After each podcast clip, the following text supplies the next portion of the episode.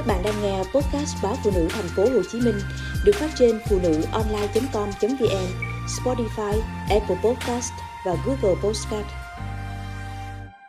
Tôi bị khinh thường chỉ vì tiền mừng cưới nhà gái ít hơn nhà chồng. Ngay trong đêm tân hôn, khi chúng tôi mở các phong bì, anh đã dành cho tôi những lời nói khó nghe và cái nhìn dè biểu. Tôi phải làm sao đây khi cuộc hôn nhân này chỉ mới bắt đầu. Tôi và anh yêu nhau được 3 tháng thì bàn tính đến chuyện kết hôn. Anh nói đã dành được một khoản tiền nhỏ, nếu kết hợp với tiền mừng cưới thì hai vợ chồng cũng có thể mua một căn chung cư để sinh sống. Cảm thấy tin tưởng anh nên tôi đã đồng ý, sẵn sàng cho chuyện về chung một nhà, dù nhiều người ngăn cản và nói với tôi rằng tìm hiểu chỉ mới 3 tháng là quá ít.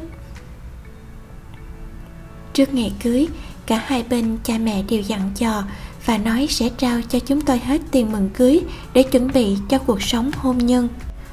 Chúng tôi cảm thấy vô cùng phấn khởi, dần dần hình dung ra tổ ấm trong mơ của mình. Ngày cưới, tôi tất bật bận rộn chuẩn bị mọi thứ.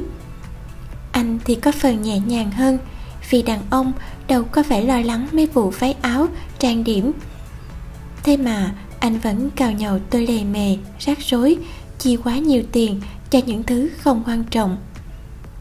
Tôi định bụng sau đám cưới sẽ nói chuyện với anh, để cho anh biết tôi không phải là người vợ dễ bị bắt nạt. Thế nhưng vì quá mệt, đám cưới xong, tôi chỉ biết nằm đờ ra giường. Tiền cưới bố mẹ hai bên đã chuyển hết cho hai đứa tôi muốn đi tắm rửa, rồi vào ngủ ngay. Vậy mà, anh cứ nặng nặc đòi đếm tiền. Vì chẳng muốn cãi vã ngay ngày đầu chung sống, nên tôi xuống nước, mang giấy bút ra.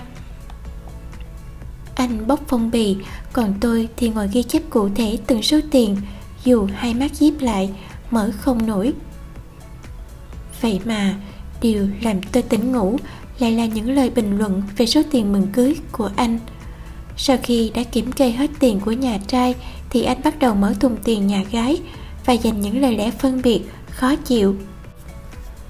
Anh bắt đầu bằng những câu nói kiểu như Cái duyên bạn em đi ít nhỉ, chỉ có 200 ngàn, chơi thân mà sao đi ít thế?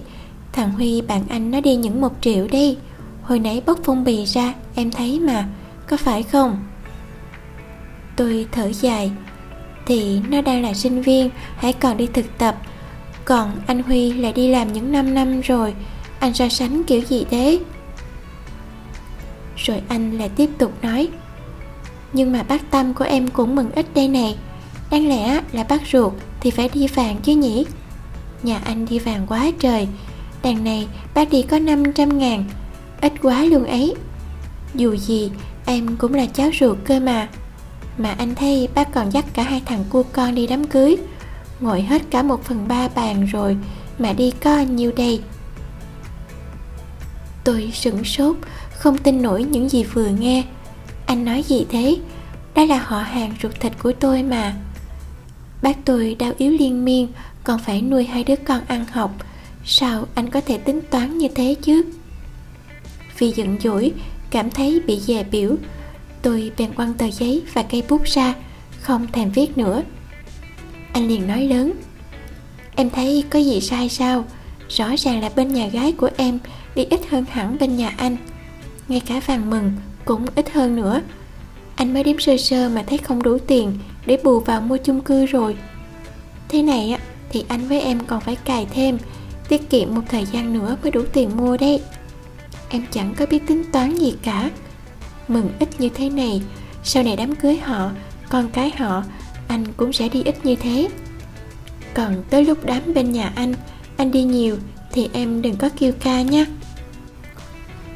tôi ngạc nhiên vô cùng, cộng với cảm giác mệt mỏi, khó chịu sau cả một ngày đứng liên tục, tôi bèn hất hết số tiền lên rồi quát thẳng vào mặt anh. Nếu anh đã tính toán như vậy thì mời anh ngồi đó đếm tiền một mình phong bì nhà gái đi cũng là sự chúc phúc cho tụi mình mà thôi. Họ vì hoàn cảnh mà có người ít, người nhiều. Phải, có thể nhà em đi ít hơn nhà anh, nhưng không có nghĩa là họ đối xử với em không tốt. Từ bé đến lớn, em đã được mọi người yêu thương, bao bọc. Thế mà giờ, chỉ vì tiền mừng mà anh cứ cào nhào mãi cho đến giờ. Em đã bảo ngày mai bớt mệt rồi hãy tính toán. Em không nghĩ anh lại là người chi ly và tham lam đến như vậy đó.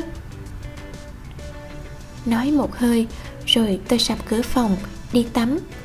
Đứng dưới vòi sen mà tôi vừa khóc vừa tủi thân.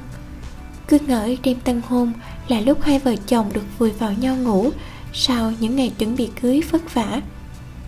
Thế mà, đêm tân hôn của chúng tôi lại diễn ra theo cách không thể ngờ như thế này. Những lời nói dè biểu khinh khi gia đình nhà gái của anh, có lẽ tôi sẽ chẳng bao giờ quên được và sẽ tổn thương mãi mãi. Nhưng rồi tôi sẽ phải làm sao khi mà mọi thứ chỉ mới bắt đầu?